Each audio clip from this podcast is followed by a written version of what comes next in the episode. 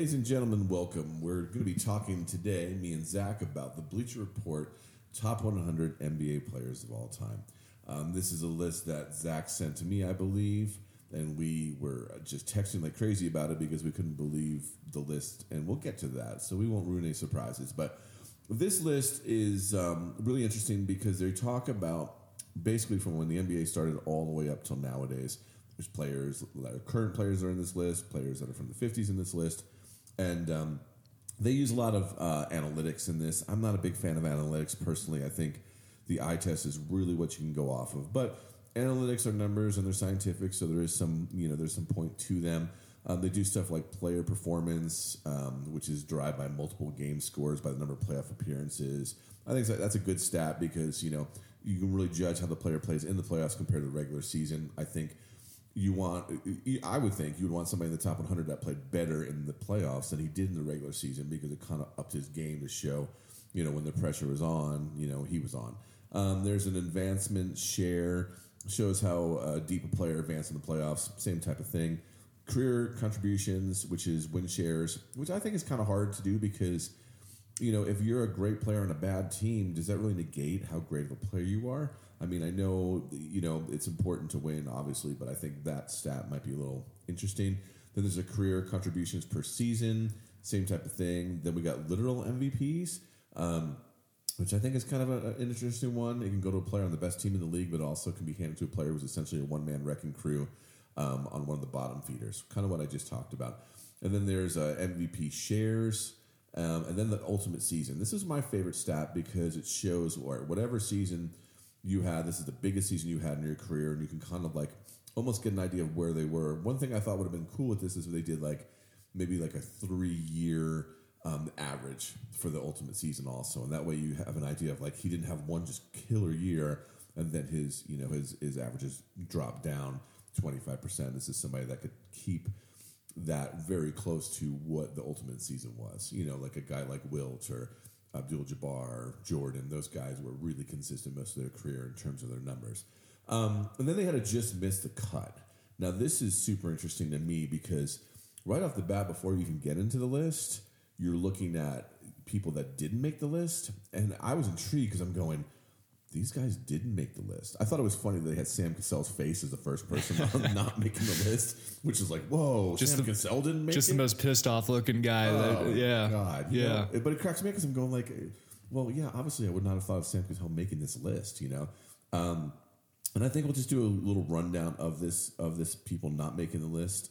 Um, so, you know, a, a, quick thing that I want to say about this list, uh, you know, one Twitter's been buzzing about this over the last month or so, just making fun of the list. Uh, I know that they've been posting like mock lists of, you know, really average players making the top 100. You know, I think somebody had like Ron Mercer like 72 as a joke, you know, just, you know, things like that. And so looking at this list, the one thing that bothers me is that it doesn't really stay true to what they're trying to prove. They knock some guys like, like again, I'm not going to spoil the list, but they knock certain guys for not having a long career but then they'll have somebody uh, you know way ahead of them that clearly wasn't as talented or as good that had a short career as well.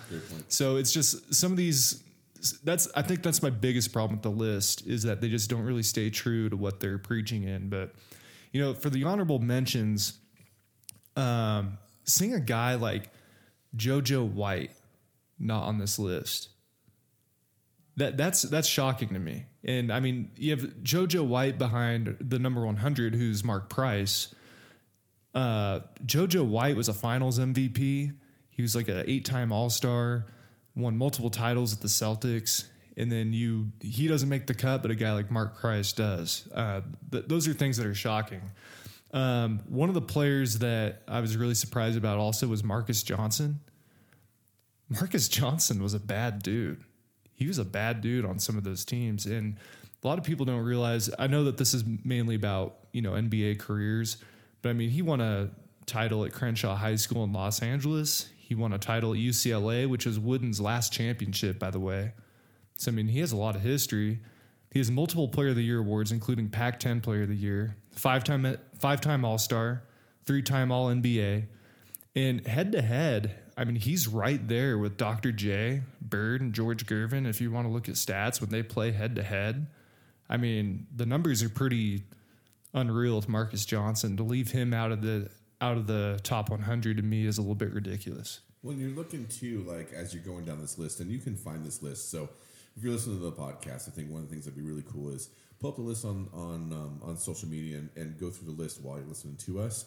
Um, it's kind of funny because you see certain things like okay, power forwards, and you have Stoudemire, Brand, Otis Thorpe, Kemp, Grant, you know Terry Cummings, and those are all guys that I wouldn't think would make the list for the most part. But then you go to like centers, and you have Willis Reed off the list and Bob McAdoo, and, Yeah. and I can't stand Alonzo Mourning, but good lord, the guy had a great career. So those are guys. It's it's almost like they just took like um took like a dart and threw it against the wall.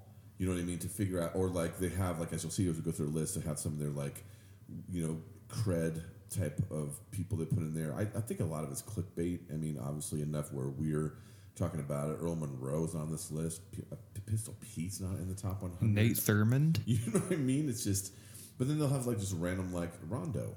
You know what I mean? Not on the list, but like you know, it's it's it's interesting. But you know, for all the stuff that we're going to talk about, we're going to get into this list.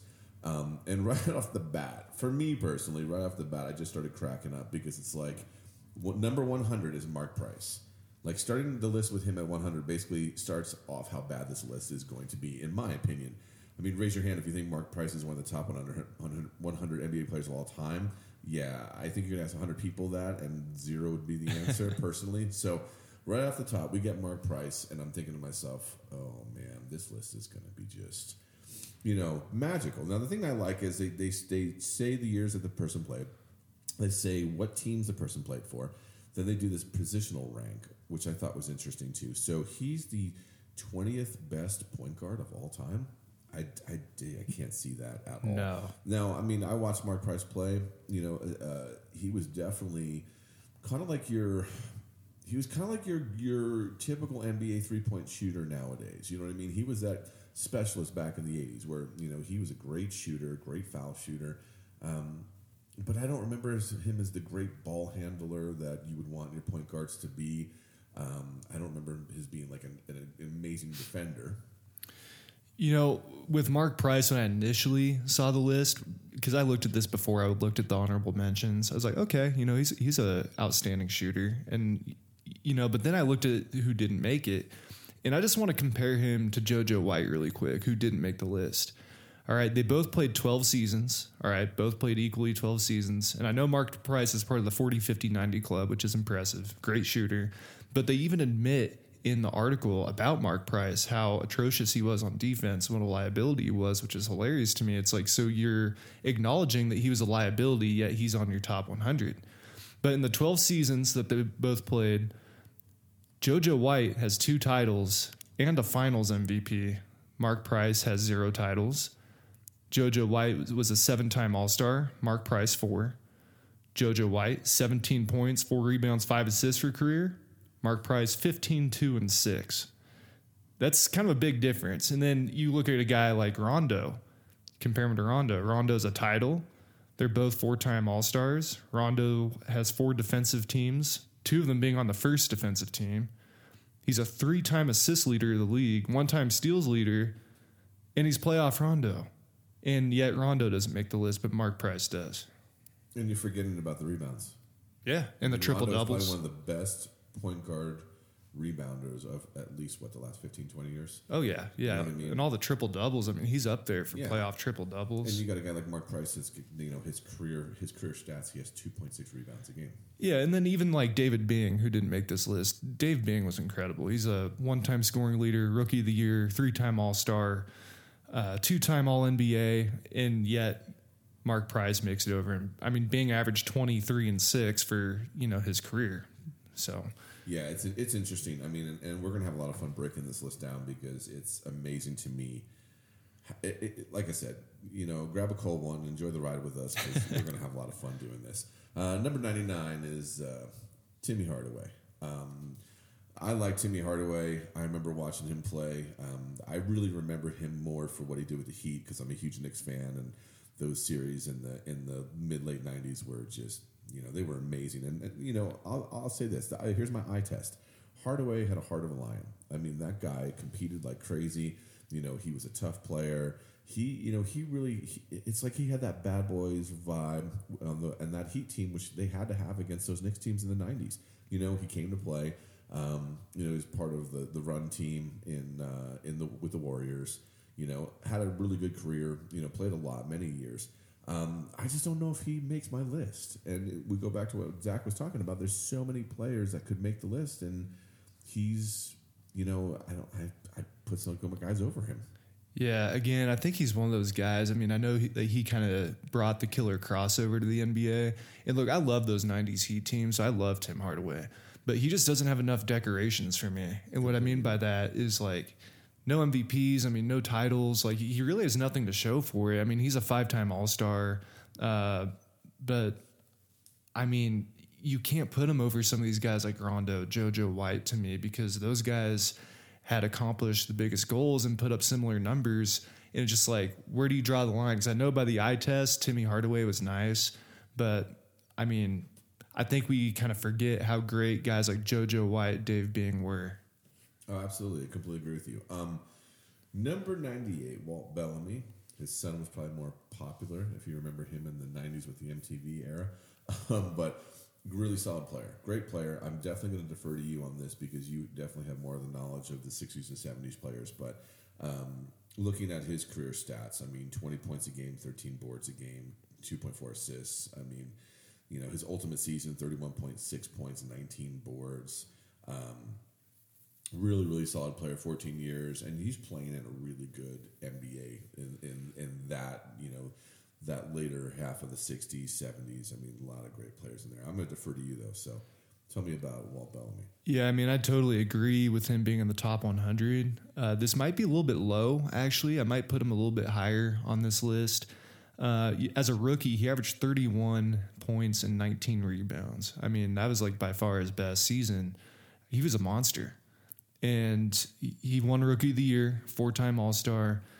Bellamy averaged 17.8 rebounds a game, which is still Indiana's collegiate record, which is outstanding. I mean, the dude is a beast on all levels, and he won a gold medal in Rome as a starting center with, with the Olympic team. So for me, I, I do look past NBA careers sometimes if they don't have as much as much success, like not having titles or MVPs like that. What do they do outside of the NBA? Because sometimes in the NBA you can kind of get caught up in a bad situation. But he clearly proved how great he was on all levels, and I, I mean he was just as great in the NBA. He was a monster. Lenny Wilkens is ninety seven. Um, Wilkens, to me, I always think of him as a coach. That's you know from what I remember. Um, but he was a really solid point guard. Played for you know four NBA teams. Um, the numbers, numbers are solid. Um, here's one of those ones where I, I say maybe, you know, but yet again, it's it's when we think top 100, and I, and I, I think we have to really think about this. It's top 100 of five positions. It's not like top 100 point guards or top 100 shooting guards. And sometimes, you know, you can look at things that might be top heavy in terms of like forwards. I mean, how many great forwards were there in the NBA compared to centers or guards? Um, so that's kind of where I stand with Wilkens. I mean, he, you know, I would I would say maybe just I'd have to go back and we're going to do our 100 list too, and uh, I'm going to do a lot more research on some players that I've, are on the bubble for me. Uh, with Lenny Wilkens, I think he's in the right place on this list. I don't think he's too high, too low. I think anywhere from 90 to 100 is about right. Uh, he led the league in assists one time. He's a one time uh, leader in assists for the league, nine time All Star, All Star game MVP. He also finished second in MVP voting to Wilt Chamberlain. And a lot of people kind of get lost in the 60s with the Chamberlain and Russell era because it was all about them back right. then. So I think Lenny Wilkens is kind of one of those guys that gets a little bit forgotten back then with all the greats. But I mean, he averaged 22 points, six rebounds, and eight assists per game in his first season with the Supersonics and he was an all star in the first three seasons for them. I mean, those are some incredible numbers. Well, and, especially when you're a rookie. Yeah, and especially when you're a guard in that era. I mean, that's a lot more common today with like the Westbrooks and all that. But back then, those are really impressive numbers for a point guard. So early, early top 100. You're saying he's making your top 100. Yeah, he, he, I think he'd make my top 100. Billy Cunningham is number 96. Um, here's a rule I kind of have, and it might go out the window, but if you average 20 and 10 for your career, you should Yeah. you should make the list. You know what I mean? Yeah. Pretty much played his whole career with the Sixers. Um, he's one of only 17 NBA players in history who averaged 20 and 10, and that's proves my point on you're you're doing that. You're making this list. Right. Um, you know, solid player, early early knee injury, and you notice that too. And this is the other thing we want to talk about when you're talking about like a full career. Back in those days, medical wasn't the same, so a lot of guys would get injured early, and that'd be the end of their careers. Where nowadays, with the medical technology, they could they could have rehabbed and played probably another five or six years. So his season, you know, his, his career gets cut short at 32. Could he have played to 35, 36? Probably. Um, his ultimate season is pretty impressive: twenty six points, thirteen boards, six assists, one point two steals. Um, for you know a bigger guy, six assists that's impressive too. I mean, I always try to look at assist numbers too because it shows how much you want to be a team player instead of just the black hole where the ball goes in. You know, and it never comes out until you're either making your shot or missing your shot. I like to see assist numbers up for big guys for sure. Right. I mean, Billy Cunningham, the kangaroo kid, man, this guy's way too low on this list. He's, I mean, he's about 40 spots too low. Uh, I could even put him maybe in my top 50. Or I could argue that. Um, he's definitely in my top 60. And to be at 98 is ridiculous. Uh, he's an NBA champ, and a lot of people don't realize he went through Bill Russell and then Rick Barry and Nate Thurmond on that championship run. That's not easy to do No, five time All Star, four time All All NBA, and 21 and 10 was his average, 10 rebounds as a small forward. And let me tell you, his mid range game, left handed, and unbelievable. And he he was really athletic. He had some bounce, man. Uh, they didn't call him the Kangaroo Kid for nothing. That guy had some serious bounce. what was his height? Six six, I believe. Yeah, ten rebounds a game at six six. Yeah, yeah. I mean, you're talking Barkley. You know what I mean? There- There wasn't guys grabbing rebounds like that at that. You know, six six is six six is shooting guard. Yeah, in in know? 69 70 in that season, he's averaging 26 thir- nearly 14 rebounds and 6 assists a game. I mean, that's like I mean, that's like LeBron numbers. Yeah, that's super insane. Yeah, to have him at, at 96 is kind of ridiculous. Yeah. But I digress because we're gonna have a lot of ridiculousness in the next 15 picks. I promise you. At least he's in their top 100. Right. Yeah. Right. Mitch Richmond, 95. Played uh, with Hardaway on those Golden State Warrior teams. I remember him the best from the Sacramento King era when there was nobody on the team but him, essentially. Um, I loved Mitch Richmond, but the problem I think with Mitch Richmond is um, he did play on such a bad sack team. Yeah. And and we're talking about like the 80s, early 90s, mid 90s. You know, you got to remember nowadays everything is instant information. But back then, guys that played on like Sacramento and those teams that weren't weren't really good, they didn't get that much coverage because a lot of their games were 10:30 at night East Coast games. So they're not they're not in the uh, echelon as like if you played on a New York team or Chicago or one of those teams where you saw them more. So I think that's kind of hurt him. He was a scoring machine. He really did all for those teams. Um, I, I'm on a maybe on this one. I, I think, and I'm going to go back to this a couple times. You know, if you can't put Willis Reed in, like there, you have to, Right. there's, there guys you have to put in before these guys. And can I say that Richmond's a better player than Willis Reed? No. Can I say he's better than Pistol Pete? No. You know what I mean? Better than McAdoo? No. And that's from the naked eye standpoint, You you know know. what I mean? And you're looking at 95, 96. Like those guys get in. He probably he doesn't probably doesn't make my list.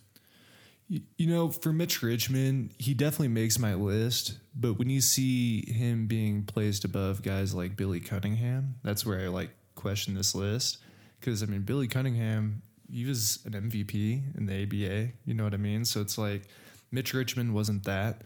Um, but for Mitch Richmond, six-time All-Star, he only advanced past the first round three times, and one of those was with the Lakers when they went on their championship run, where he was played sparingly. I think he played like 11 minutes a game or something like that. And I know he got rookie of the year. Uh, he, he's a good player. He's a strong shooting guard. He gave Jordan a lot of problems. I mean, he, he was he, he gave a lot of people the business. But one thing with Richmond is when he got traded from Sacramento over to Washington, his numbers dropped pretty dramatically for percentage wise. When he's with Sacramento, he's shooting 44%. And when he got traded, that went down to nearly 40, like low 40s. And then three point percent went from 43 down to 31. I mean, that's that's a big drop. That's a significant drop. So it's hard for me to really place him that high on the list when he played for so many bad teams. Yeah, I agree with you. Um, 94, Detlef. I, my, notes on, my notes on this is uh, no. Yeah. That's all I put for my notes was uh, no. Oh my god. Oh man. I mean, what, what are you like the fifth best player on those Pacer teams? and again, Or I- on the Sonic teams too? I mean, yeah. Gary Payton, Kemp, Reggie Miller. You know, I, I would put there. I mean, Rik Smits. I'd put ahead of him. I mean, there's so, when one of the things that I had criteria wise, and you have to throw this out the window if you're talking about like like the '80s '80s Celtics or '80s Lakers.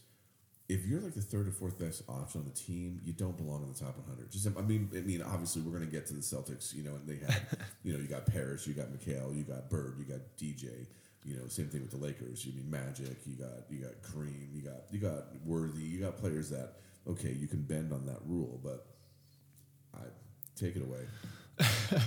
I mean, there's there's not too much to say on this. And look, I lived in Seattle. I I love the Sonics. I love me some S- Seattle Supersonics, man. But you cannot put Detlef Schrempf on this list. He wouldn't make my top 150. I don't think. Maybe not even 200. You You know, and look, I know he made a few All Stars. I think three. Yeah, three time All Star.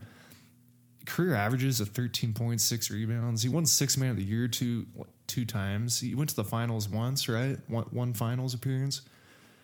What has he accomplished? He's not decorated enough to be on this list. And He's a great role player. yeah, and Bleacher Report says he's one of the greatest marksmen of the game. It's like, okay, well, we're not going to fucking put Kyle Korver on this list, all right? Right, right. You're not going to see Del Curry on this list. yeah. right? Jiminy Christmas. Uh, 93, Chris Webber. You know, Webber's interesting to me. He's one of those guys that, you know, the timeout game, right? You Yeah. know, and I think that right off the bat kind of like, kind of put a tarnish on his NBA career before it even starts, right? For That's- sure. That's the one thing, you know. But the other thing I start thinking about is like, he just seemed like he was never interested in playing, you know. But his numbers are great.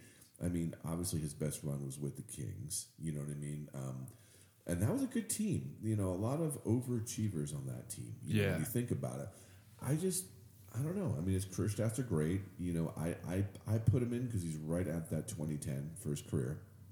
Um, he was a good passing big guy. You know, he, he could run the floor. Um, I just, I don't know. When I think of him, yet again, is he better than Willis Reed? Is he better than McAdoo?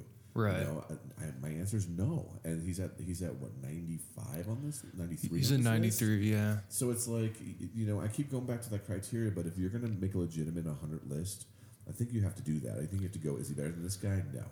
Okay, well then he doesn't make the list, or especially if he's 93. Yeah. You know, definitely one of the better power, power forwards in his time period era because you know Malone's older than, you know Barkley's getting up there then you know, but yet again when you're talking basketball with your friends, are you really talking about Chris Webber if you don't live in the Sacramento area as one of the best power forwards?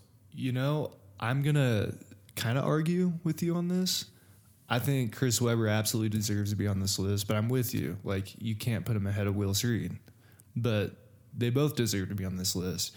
But what I look at in my top 100 also was what kind of impact did you have on the game of basketball?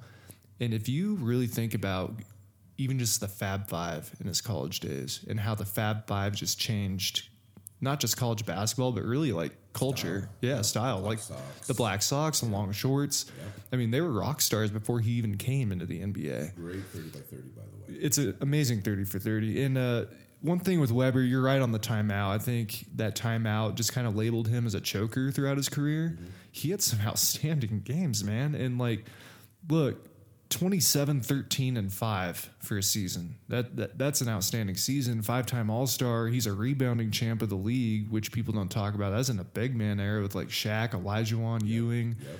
that's impressive. Rookie of the year, amazing passer with those big hands. And look, he's listed as number 64 on Slam Magazine's top 75. And he's also number 72 on Bill Simmons' top 100 list. To be at 93, that's a little bit of a slap in the face to me. I, I mean, I think he, he, he's a, he was an outstanding player. And I, I just wish he would have won more or that he had like more clutch moments. or else we wouldn't be talking about this. And I think if that timeout didn't happen, honestly, I think we would view him in a completely different way. And, and and to bring, mean, we made up a good point. I mean, Slam's a great magazine. I, I give it credit. But Bill Simmons' book of basketball. If you haven't read that book, you really need to read that book. I mean, Simmons Yeah. is Simmons. If you like him, you'll love it. If you don't like him, I think you'll still like it. But he really did a lot of research, and he really put a lot of blood, sweat, and tears into that book. It's it's well worth the read. Um, and you're, you're correct. If, if both of those both of those publications have him in the 70s for their pick, I give them a lot more validity than Bleacher Report's top 100 as we're seeing so far. Yeah, I know he's not going to be on Tyra Banks' top 100 though. That's for sure. That's awesome. David Thompson, man, I love David you know, Thompson. you want to talk about just say no to drugs, kids. You know what I mean? I mean, that's really, you know, I mean, the guy's numbers are insane. Yeah, You know, um, he was he was he was like Jordan before Jordan, not in the sense of like the best of all time, obviously, but that guy, his hops were amazing. I mean, he was, you know, and I think the other thing too is he he did you know he did the ABA run and whatnot. His career didn't last long because of the drugs and the and the injuries. Um, but if he would have played, he started in '76. If he plays until let's say 87 88 i think a lot more people talk about him because then you're in that i don't want to say golden era of nba but i mean it is kind of the golden era of the nba you know? I mean how much Yeah. do things change if he's healthy he's not? You got to remember too early 80s nba was like cocaine nba there was a lot of guys unfortunately that were you know really messed up on that stuff. So it's an interesting little pocket of a, of a decade. And then, you know, Magic Magic and Bird really saved the NBA if you really want to look at your history. But but that 80, 84, 85, 86, 87, 88, you, you got the bad boys, you got you got the Lakers, you got, you know, you got the Knicks, you got the Celtics, you got good, good basketball. And I would have loved to have seen him play three or four really good, outstanding years past where his career ended. I mean, I think he was Yeah. 29 he- 29, when he yeah. retired. I he didn't even play till 30. I mean, you know, some of the best basketball we've seen from guys is 31, 32, 33. The game slows down for him immensely, but it's definitely um, it's definitely a drag that he didn't get to fulfill his real potential. Yeah, and I mean I agree with this pick, and he's he's a tough one to place. But again, it, it kind of depends on what your criteria is on where you're gonna you know rank rank this guy. And Bleacher Report just doesn't have that. Yeah. But at least he's in their top 100, so I can respect that. In 92, it seems a little low for me, just with how great he was. But I mean, he put he put up 73 in a game, and you said how he was like Jordan before Jordan. He was actually Michael Jordan's idol because David Thompson went to NC State, and Michael Jordan grew up watching him, and Michael Jordan said, "I always try to be like David Thompson." See, there you go. you know and so without david thompson i mean do we really have maybe jordan i mean i'm sure we do but um But Another- the same Jordan. yeah exactly and with uh with david thompson i mean he led nc state to their first ncaa title in 74 and they beat ucla who was the previous champion so i mean i also look at things like that on how great these players were david thompson was the guy on that team they get past ucla Yeah, and UCLA. I mean, for those of you that don't know, I mean, what a powerhouse that team was. You know, wouldn't have them. I mean, how many championships did they win? I mean, how many great players came through that college? Right. You know, I mean, that, that was the benchmark. You know, at least a good what, fifteen years? yeah You know? I mean, And uh, one thing about David Thompson, I think he's the only player to win a NBA and an ABA All Star Game MVP. So he, he did do that. ABA Rookie of the Year. He's a great player, man. Uh, 91, Jack Twyman. I think I texted you and said, I have no idea who this is. so why don't you enlighten me? I mean, this is, we're talking 55 to 66. Um, so en- enlighten me on what you think. I mean, looking at his numbers, Yeah. his ultimate season was pretty insane 31 points, nine boards. Um, his career stats 19 and 6. Um, so why don't you enlighten me a little bit on. Uh, Yeah, I mean, he was there was no flash to Jack Twyman. He was what you would call very fundamental. Um, but he he's not on this list. And I'll, I'll tell you why. Um, he was never on winning teams. All of his teams are really bad, and that was the '50s era where a lot of the stats are kind of padded because the game is played at such a faster pace. Okay. And he really just had like that one great season where he averaged what was it a 31 Um, yeah, 31 points that year. But here's something interesting about these three years the three years that he averaged over 25 a game. I'm just going to go down the list really quick. The first year he averages 25 plus, his team went 19 and 53. So the second year where he averages 31, they go 19 and 56. And then the year after that, where he averages 25, they go 33 and 46, which is better. But it's like if you if we're gonna shun guys like Carmelo Anthony and all these great scorers for not being on winning teams, but then we're gonna reward a guy like Jack Twyman and put him in the top 100 just because nobody really knows about him, and they're like, oh, this guy was good, let's throw him in, because that's kind of what I feel like, you know, Bleacher Report just did, and I don't know. I, I, I like Jack Twyman. I just don't think you can put him in the top 100. He, a cool thing about him, he's cut three times in high school and ended up being an All Star. That's kind of cool, but he's he's not top 100 to me. Six time All Star, but not not top 100. Yeah, I think it's what we talked about earlier in the discussion, where it's like they had their their clickbait type of vibe on this, but then they also had their cred. You know, like the first thing I'm like, who is this guy? You know, so it makes me kind of take a look for a second. You know, Right. um, so yeah, great points on that. Number ninety, Paul Westphal. Um, I remember more as a coach. Obviously, uh, he played for twelve years. Um, you know, this is where I defer to Zach on this one because he's a Celtics guy, and his dad locked him in the basement and told him about every player from the seventies and eighties. It's true. So um, That's the fun fact of the day. A lot of people who think I'm too young to know about, you know, guys like Jack Twyman. My dad made me study these guys before I could watch current basketball, and it drove me nuts. So I, I had to watch film on like Adrian Dantley, Bill Russell. I had to watch all the old guys before I could watch the current guys. Which is smart though, because I mean, me and me and Zach played morning ball together. It's like he has some of those '70s moves, which cracks me up because The people scoop. try to block him. He's got the scoop, you know, and you can't. And everybody gets pissed all the time, like, "Damn, Zach, I almost got that block." It's a 60s basketball, no, baby. but it's it, but it's, but it's true, you know. So why don't you tell us a little bit about Paul? Um, I, I love Paul Westphal because I I'm a Celtic fan. He he's not top 100 though. He's he's just not. Um, he has a title, but he played sparingly in that title. He's a role player, uh, five time All Star, four time All NBA. But he's also also statistically one of the worst rebounders of all time at his position, which I found really interesting. Wow, 1.9 rebounds. Yeah. I'm looking at it right. Isn't that incredible? so bad. Yeah, like he was one of the worst rebounders of all time. That's so bad. I mean, you would just think you would get three re- rebounds just being on the court. Yeah, that's insane to me. bad. And and yet he's on the top 100 and again it's like here's here's kind of an interesting point that I want to make. Maravich isn't on this on this list, right? And head to head, Maravich torched Westphal. Uh, he torched him for 30 plus points 10 times uh, every throughout all the times that they played against each other. One of those was a 51 point game. And yeah, you can say Westphal's teams, you know, won the majority of the times. That's fine. But look, who was guarding Maravich? Westphal.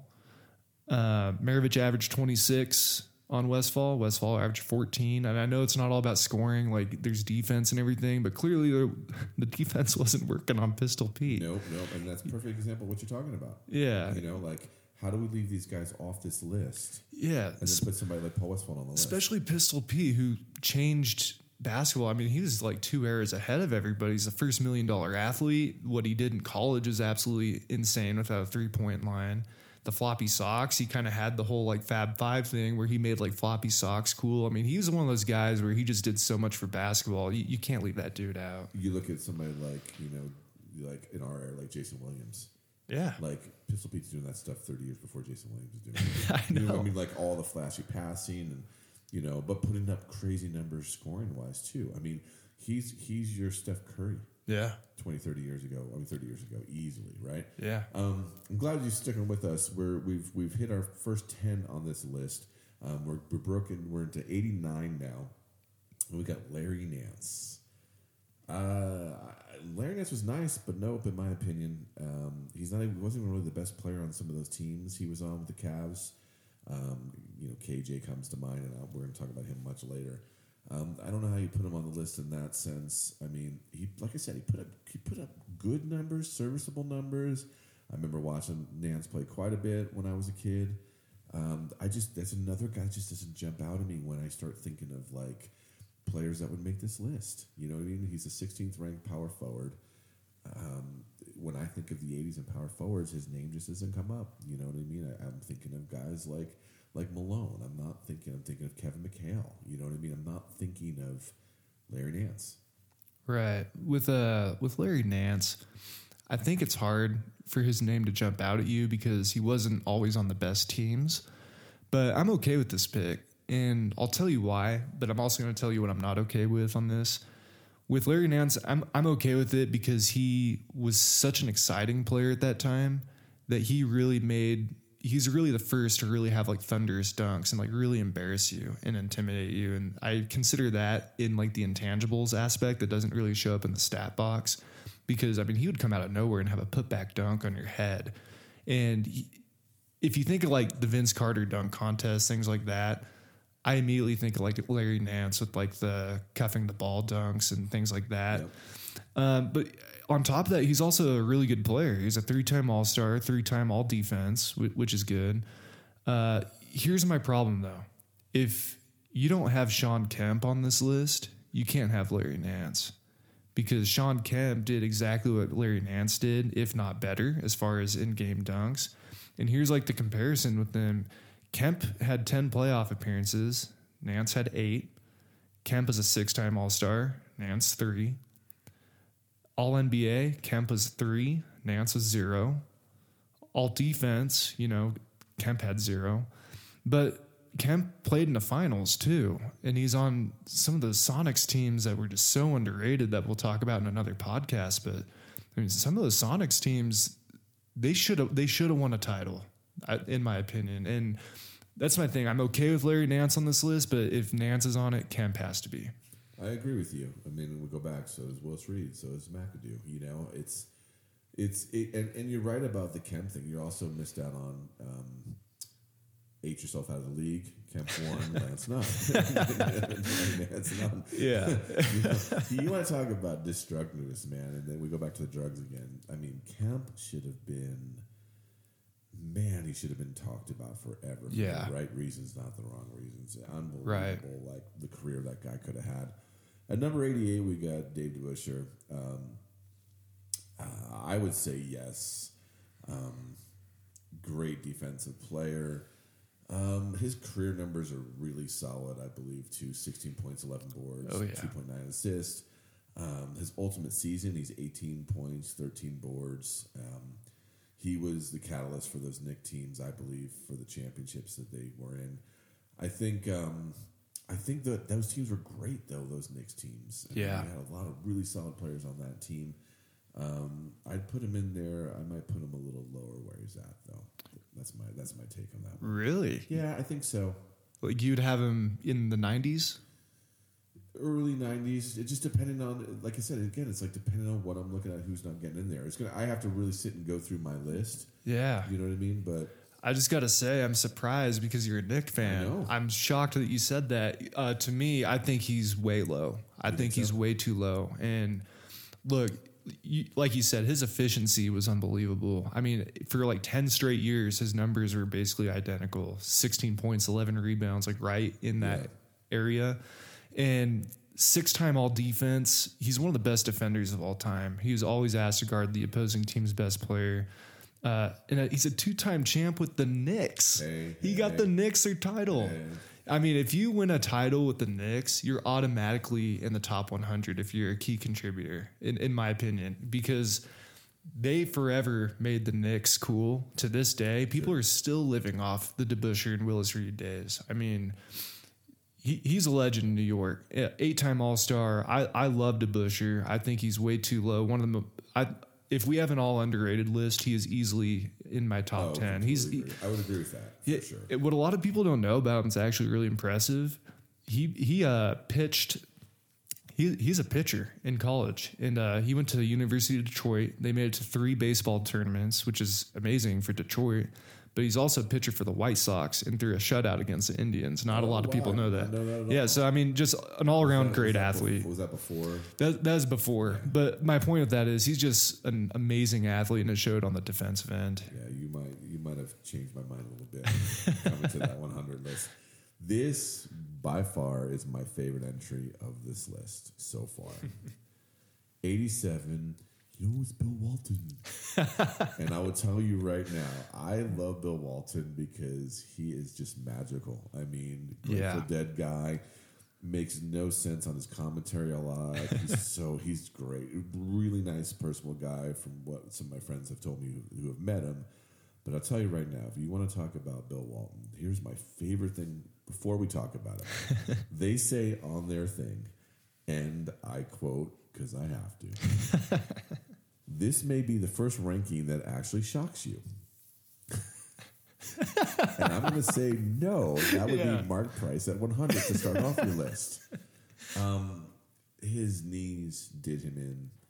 He was he would have been one of the best centers of all time if that didn't happen. Easily. Oh my god! I'm glad he got a championship with the Celtics, the Portland days. I mean, Yeah. he, he knew, and it was funny. He did it his way, the long hair and the, and, and the. Uh, uh, why am I? I'm losing my mind. You wear it all the time on your freaking head. Um, not bandana, but the. The headbands. Thank you. Yeah. Jeez. it's cold in it's cold in Zach's office today, so I forget. So no, but Walton. I mean, what a great player. I mean, like I said, he unfortunately his his his his body betrayed him, which is a shame. Yeah. Um, his his statistics don't look so great either. But if you watched him play, you you understand why he needs to be on this list for sure. Yeah, and again, like when I look at this list, I just feel like a 25 year old made this list that never watched guys back in the day. Uh, look, Bill Walton is way too low on the on this list. I know that he had his injuries, and there's a lot of coulda, woulda, shouldas in his career. But I mean, look, he, he more than proved himself in in a short amount of time. He's a two time All Star, uh, two time NBA champ, and the first one with the Trailblazers, he was the Finals MVP. Like he he led that team, carried that team, uh, did everything you could ask out of anybody to get that championship, um, and is with Portland. Yeah. Like it's not like it was with the Lakers or the Knicks or a big market. He did it with Portland. Um, and then another thing that's really interesting, a lot of superstars, they have a really hard time being role players when they're a little bit past their prime or injuries happen. Some people just can't accept a bench role. And he did that with the Celtics. And Oh, he a champ too. yeah, and he, uh, he fit in great. He won the six man of the year. I wanted. He's one of the few guys that has a MVP and a six man award. Um, and what he did in college too, just the two titles. Um, some say he's the best college basketball player of all time during that 88 game win streak at UCLA. There's just too much on his resume for me to leave him out, and he, I, he he's got to be top 60 to me. I'd agree with you on that for sure, and that's that eye test again. Yeah. If you're if you're not watching film, if you're not watching highlights, if you're you're really not understanding how good this guy actually was. Okay, here's one we're going to argue about. I know when I was putting this list together, I knew we were going to argue about this one. Um, 86, Chris Bosh. Um, you know, in my notes, I said this is the one that's going to drive me crazy because the, he was, tough He was the man in Toronto putting up the numbers, right? Um, lanky power forward slash center, um, great agility. Then he goes to Miami and he becomes like the third option on that super team. Um, he has the hardware to help the cause of being on the list. I'm still on the fence. I, I will probably still be on the fence until you convince me otherwise. But I just, I don't know. I mean, for a guy like me, I mean, his numbers are really good. You know, 19 points, 8.6 rebounds. And when you think about he's third option most of his, like, strong part of his career, you know, playing with LeBron, playing with, with Wade. Um, his ultimate season was 24 points a game, almost 11 rebounds, um, 1.4 blocks. For me, and this is just me, I'm more old school. I like my power forwards and centers to I don't know. I don't. I don't like them hanging on the three point line. I, for me, it's more about show me how great you are defensively. I'm not saying he wasn't. Um, you know, give me, give me, give me 13 rebounds one season. You know, give me, Right. give me two or three blocks one season. Like 1.4 blocks for being he's a almost a legit seven foot, right? Is he 6'11", 6'10"? He's, he's a solid six ten. I mean, you never know. The NBA lies about their height all the time. Perfect example of that, right? Yeah, but the one thing I want to touch base, I, I hate to interrupt you, please but um, when you say you don't like your power forwards hanging out on the three point line, I agree with you.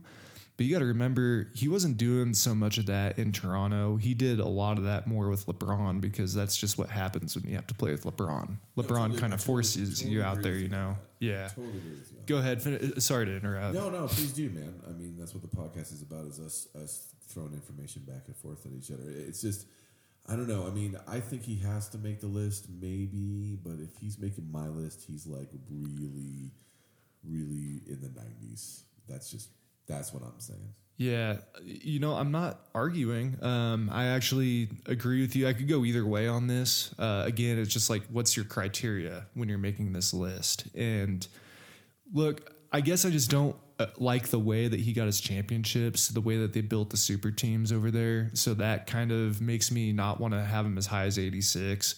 Uh, but I mean, he's 11 time All Star. He's the third youngest player in NBA history to record a thousand rebounds. Uh, fourth youngest player in NBA history to record 20 points and 20 rebounds in a game.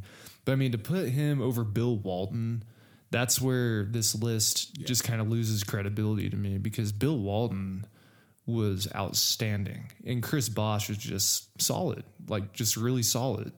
And I think from the eye test, you can't possibly put Chris Bosh over Bill Walton. No, this is what we have a problem with this list a lot too, right? Like we'd see something and you'd be like, "Yeah, that guy belongs," and then the next person you see over him, like, "Not over him." Yeah. You know, we saw we we I know me and you did that way too much.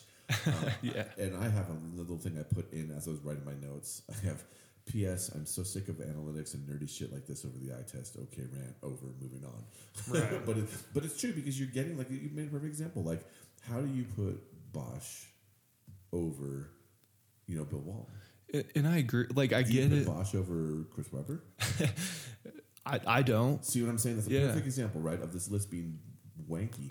Like you're gonna put Bosh over Chris Webber when you look at the numbers between the two. It doesn't make any sense. You're gonna put him over Walton. You're gonna put him over McAdoo. You're gonna put him over Willis Reed, who don't even make the list. Yeah. And for the viewers that would debate that Bosh has two championships over Webber, it also goes back to, you know, who did more to change basketball. And I say Webber. Like, there's just so many things to take in consideration. That's why when you make a list, Bleacher Report, I think you, you need to, like, make rules on what, what certain things put other players above other players because some of this just doesn't make sense to me. Well, think about this too. Like Chris Webber could have jumped on the Lakers. Yeah. For the last couple of years of his career, got two championships. Right. Played 15 minutes a game, and then you're going, oh, well, now Webber's got two championships. So Right. Yeah, I mean, not that Bosh didn't deserve his championships when he got him. And the blood clot thing really screwed his career up. You know, he could have easily played for another four or five years. Who knows what numbers? And Yeah. he didn't bail on Miami, Yeah. which I thought was cool. That was, that was really cool. you know what I mean? That he stuck around. and not to completely shit on Bosh, just to kind of say something good about him. Yeah. He was like, he was probably the most important piece of that big three. In all fairness, Yeah. with his defense, I mean, he had some key blocks down the stretch for their championship runs. I mean, look, Bosh is a great player. Just, just like I said, over Walton uh, and Webber, not feeling it. No, I'm with you. Um, 85, Neil Johnston. Take it away, Zach. You know, I'm not upset, but it doesn't make sense um, to kind of shit on Walton's career when he had such a short lived career when this guy only had four to five great seasons. You know what I mean? That's like what I was talking about before with um, how are you going to say you're going to rank Walton so low when he didn't have a long career, but then you put this guy ahead of Walton and Look, he's got one title with the Fort Wayne Pistons. They beat George Yardley and Larry Foust. A lot of you might not know who they are, but I mean they were they were solid. I mean, but it's not going through Russell or Chamberlain or any anybody overly impressive. Right. Three time scoring champ, rebounding champ, five time All Star. Um, look, Ble- Bleacher Report says unfortunately he didn't get to play against Will and Bill. I say that's a great thing for him because I feel like this dude would have been exposed. Yeah. Like, if he were to go up against one of those guys, I think it would really show um, just how great, how not great he really is, and not to completely shatter his legacy. He's a solid player, just not top 100 to me. Right. All right. 84. I, I over this. Oh, you love this guy. my man. Yeah, that's mine too. King. This guy's my hero. Dude, this guy, you want to talk about a guy like, you want to talk about perseverance. You want to talk about a guy that could just get the ball in the hole. I mean, he he was so like when I was first watching the Knicks, it was Bernard King. You know what I mean? Right. And, and then obviously it was Ewing, but King. I mean, I said in my notes, you look up the Isiah Thomas playoff with the two of them, and right off the bat, he deserves to be in for that playoff. Series. Yeah. that playoff series was insane, right? He also belongs on this list just from coming back from that awful injury and Yeah. winning the scoring title with with Washington, I believe it was. Yeah, the bullets. You know what I mean? That's another thing that puts him in here. His averages are insane. If you watch the guy play, he was one of those guys that he would just score. He Yeah. you give him the ball, he was going to score. Doesn't matter who was on it. and there's nothing you could do. There wasn't. He, I mean, he was such a great player. Yeah. His stats don't really show it. I mean, 22 and 5, 3 assists. You look at the ultimate season 32.9, 9, 9.5 boards, 4.6 assists. I mean, that's like a Jordan season. Yeah. You know, when Jordan was really on his game, just add a couple more assists to that. He was he was one of those guys. Like I really wish he would have stayed healthy. You know, uh, his perseverance was insane. Um, I just feel like he, I just feel like he got the short end of the stick because of that. And he's a guy I would definitely would put higher than eighty four. He's definitely higher on my list too. And you nail. You, I mean, you hit the nail right on the head. It, from just coming back from that injury alone, to me, especially during that time frame, like in that in that era, that injury was career ending. Like oh, no nobody came back from that back then. And he literally locked himself in a room and didn't speak to reporters, didn't let anybody even look at his workouts. And I mean, he basically just locked himself in a room for like the his whole recovery and just really put his mind to it and came back basically just as good. That was almost two years, right? Yeah, that, that's a solid two years. And four time All Star, he's a scoring champ. And head to head against Bird, Magic, and Jordan, he's averaging 22, right on the head against all three of those guys. And he's just so consistent. Um, Three time SEC player of the year in college. I mean, even I, I, at any level, he was outstanding. You got to remember too when he's playing on the Knicks, those teams were not good. No. They were. I mean, they were serviceable. Yeah. but they were not good. He was the king of New York, Oh, man. He was, yeah, he was Before amazing. Before Ewing shows up, he was definitely the man, and he really was the man even when Ewing was still there. It Yeah. was, it wasn't until, in my opinion, like 88, Mm-hmm. 87, 88, when Ewing really 88, 89. Know, when Ewing was, when we were all fighting over who was number 33 on the freshman basketball. team. Yeah. Um, but yeah, so uh, yeah, I love, I love King. Man. Yeah, and another thing about Bernard King that we do that we often forget, his first like three or four years of the league were kind of cut short because he had an alcohol problem. So he's playing, with- I, I believe it was like the Jazz and the Warriors, and I mean he's taking leave of absences or cutting him. I mean he almost was out of the NBA, and then he got his his next chance at the Knicks, and I mean he just exploded, man. Think about having an alcohol problem and going to New York City. Like, really? You know I mean? And that's where he thrives. Yeah. Unbelievable. 83, talking about another New York guy, uh, Chris Mullin. Uh, this is one of those ones, you know, I like this part of the list because I started to like see more guys that I really would, you know, watch growing up. Yeah. Um, Chris Mullin, great shooter, man. You want to talk about a guy that could really shoot. He was part of that Hardaway team for Golden State. I think where it really kind of got his his credibility was on those Pacer teams Yeah. um, you know, I I don't know. I mean, looking at you know, he had a solid you know, 16 seasons in the league. His his his averages are good: 18 points, four boards, three assists. I think you want to see the assists a little higher.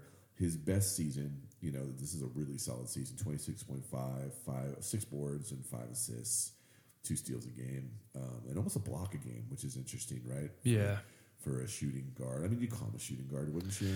Shooting guard, small forward. depending yeah. on what, who he's playing with on the court. Right. Um, you know what? If he makes my list, it's really high nineties. Um, but you know, like I said, like those Pacer teams, man. You know those those nineties Pacer teams were were no joke. I mean, the Davis brothers, Yeah. um, Mullin, uh, Reggie Miller, and that's the end of his Dude. career too. It- I know, right? I mean, I, like I said, it's another thing we talked about with Richmond, right? he just got buried on those Golden State. We play at ten thirty at night on the East Coast teams where he doesn't, you know, and because he had a great career at St. John's. I mean, he's Yeah. yeah. I, if I put him on, it's the late nineties. I'm with you on that. I'm okay with where he's ranked just because he is probably the most efficient shooter of all time. I mean, he, he's right up there. Uh, Big East Player of the Year three times, five time All Star, and he was on the Dream Team. So I mean, he did win a gold medal. I look at that. I mean, that's one of the most. I mean, that's the most historic Olympic team of all time. You know, uh, so I'm I'm okay with this. I'm kind of with you though. But if you want to talk about somebody that maximized their potential, he's that guy because he he wasn't fast. He couldn't jump. He just outworked everybody, and I mean, he he maximized his potential. Totally agree with you on that. Yeah. Um, Eighty-two, Bobby Jones, take it away. I love Bobby Jones. Um, this this might be a little high for me just because he's more of a specialist, defensive specialist. But Bobby Jones completely underrated. Amazing athlete, long, uh, great defender, eleven time All Defense. That's that's amazing. Um, six man of the year, NBA champ. Uh, the one thing with Bernard King though, they they rank him ahead of Bernard, Bernard King.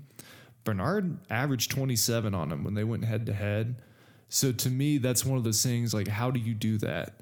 And again, I know he's a little bit more decorated with the with the all defense, uh, but this is a little high to me just because he wasn't necessarily anybody that's going to give you a bunch of points. He's Right. he's just a specialist. It's like Tony Allen doesn't make this list, you know, and that's kind of like a joke. Bobby Jones much better than Tony Allen, Yeah. obviously, but But no, it's the same concept. I totally understand it. Yeah. Then this is where you come to another guy. This is an interesting one for me, like a really interesting one. Um, ben Wallace.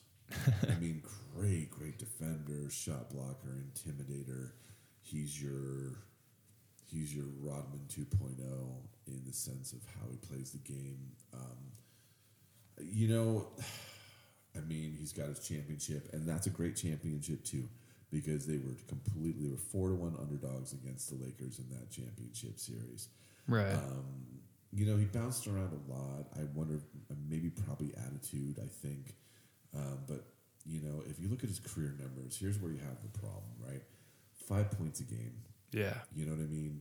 So you got you get nine rebounds a game, one assist a game, two blocks a game. Now his his ultimate season, nine point seven points, fifteen boards, two point four assists, um, and three point five blocks. Right? yeah, I, I think he he falls in the Rodman category for me of like you got to give me double digits in points because if you don't like because you have to remember and I'm sure you remember this really well and I'm sure a lot of our listeners do too in the 90s to early 2000s NBA basketball there was like this humongous like you know like hard on on getting like rebounds do you remember that Like, Yeah. was- I mean, because Wallace, I don't have the numbers in front of me, but I guarantee he probably averaged four offensive rebounds a game. yeah, I mean, he he really hit the offensive boards, and what that does is it keeps plays alive. And it's the same reason why Rodman was so important to San Antonio, to Chicago, and even later in his career, where he was such a nutcase, but people took a chance on him still because he kept offensive series alive with the offensive rebounds. And Right. that's a thing with Wallace that I thought was huge, but it was like we, there, him and Rodman focused so much on the rebounds, but you're you're you're taking away a scoring option, which allows allows whoever's guarding you to play off you a little bit. yeah, And I think you become a liability in that. I, I'm gonna say after thinking about it more, he makes my list.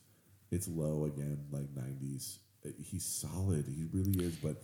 But there's other guys that were like him in the league then because there were so many guys that were trying to get like look okay here's a perfect example right and I'm gonna throw it over to you on this one right Jayson Williams yeah, from the Nets yeah, like he put up a, sh- a ton of rebounds. Uh-huh. Right? Didn't score as much either. Almost the same type of player, except I think Wallace was a better defender and more of an intimidator. right, But you had guys in the NBA that were like that. You know what I mean? The Chasing the rebounds, playing great defense. You need those guys on your team, but yeah. to put them at 81, I don't know. You know, I'm okay with the 81 um, just because f- for Defense Player of the Year awards, that is really good, especially in that era. I mean, he was an undersized center and to block as many shots and alter as many shots as he did. That's something that doesn't show up in the stat sheet. Uh, won a title. he's a phenomenal defender, and he was so intimidating and so much intangibles, like you said, kind of like Rodman that uh, people don't really talk about as much. But here's here's my only problem with Ben Wallace on this list. You got Ben Wallace, but you don't have Alonzo Mourning. Yeah. And the reason with that is, I mean, Zo has two Defensive Player of the Year awards. Zo actually averaged more blocks than Ben Wallace did. Complete intimidator. Yeah. Don't forget that about Zo. Complete Yeah. And plus, he could get you 20 a night. Oh, easily. Yes. Easily. And on a good Heat team, too. Not like the, the Yeah. teams are bad. And look, people are going to argue like Ben Wallace uh, was a starting center on his championship team where Zo wasn't. But one thing with Zo, I know D Wade was the MVP of that series. Zo was MVP of game six. Oh, yeah. Because he had five or six blocks in the fourth quarter. I mean, dudes couldn't get a shot off. That's when you had that Georgetown. You know, you had Ewing, you had Mourning, you had Mutombo. You know, all. I mean, not Mutombo with the numbers for scoring, but but here's the other thing. You could look at Mutombo like Wallace. Mutombo, great defensive player, great shot blocker. Yeah. Right, but Mutombo could score if he wanted to. Yeah. You know what I mean? Like there was a couple of years where Mutombo would have 12, 13 points a game For, average, for sure. and so yeah, it's, it's And another thing was though, like if you want to compare them down the line, like it it just shows how ridiculous that this list really is. Zo played in eleven playoffs. Ben Wallace played in eight because he's on those bad like Bullets teams. Yeah. He was on some bad teams too. Uh, Zo head to head with Ben Wallace averaged 13, 9, and 2. Ben 5, 10, and 2 against Zo. Uh, Zo, seven All Stars. Ben, four. Uh, two Defensive Player of the Years for Zo, four for Ben, which Ben has the advantage. But Zo is a two time block leader in the NBA, where Ben Wallace only did it once. That kind of surprised me. Yeah, yeah, that surprised me too. Actually, And it's not like all this like necessarily matters. I'm not saying Zo deserves to be higher, but if you put Ben Wallace on the list, Zo has to be on Yeah, the list. remember, like, yeah, Zo isn't even on the list. Yeah. So we're talking about, you know, and we're coming to the end of our, our, our first 20 of this list. And, I- and I mean, I had a great time breaking some of the stuff down. Definitely learned some new things I didn't know. I had some cool discussions. And, you know, that's, I think, the point that we're going to keep hitting throughout this whole entire list. You're, you're comparing two people that are similar for the most part.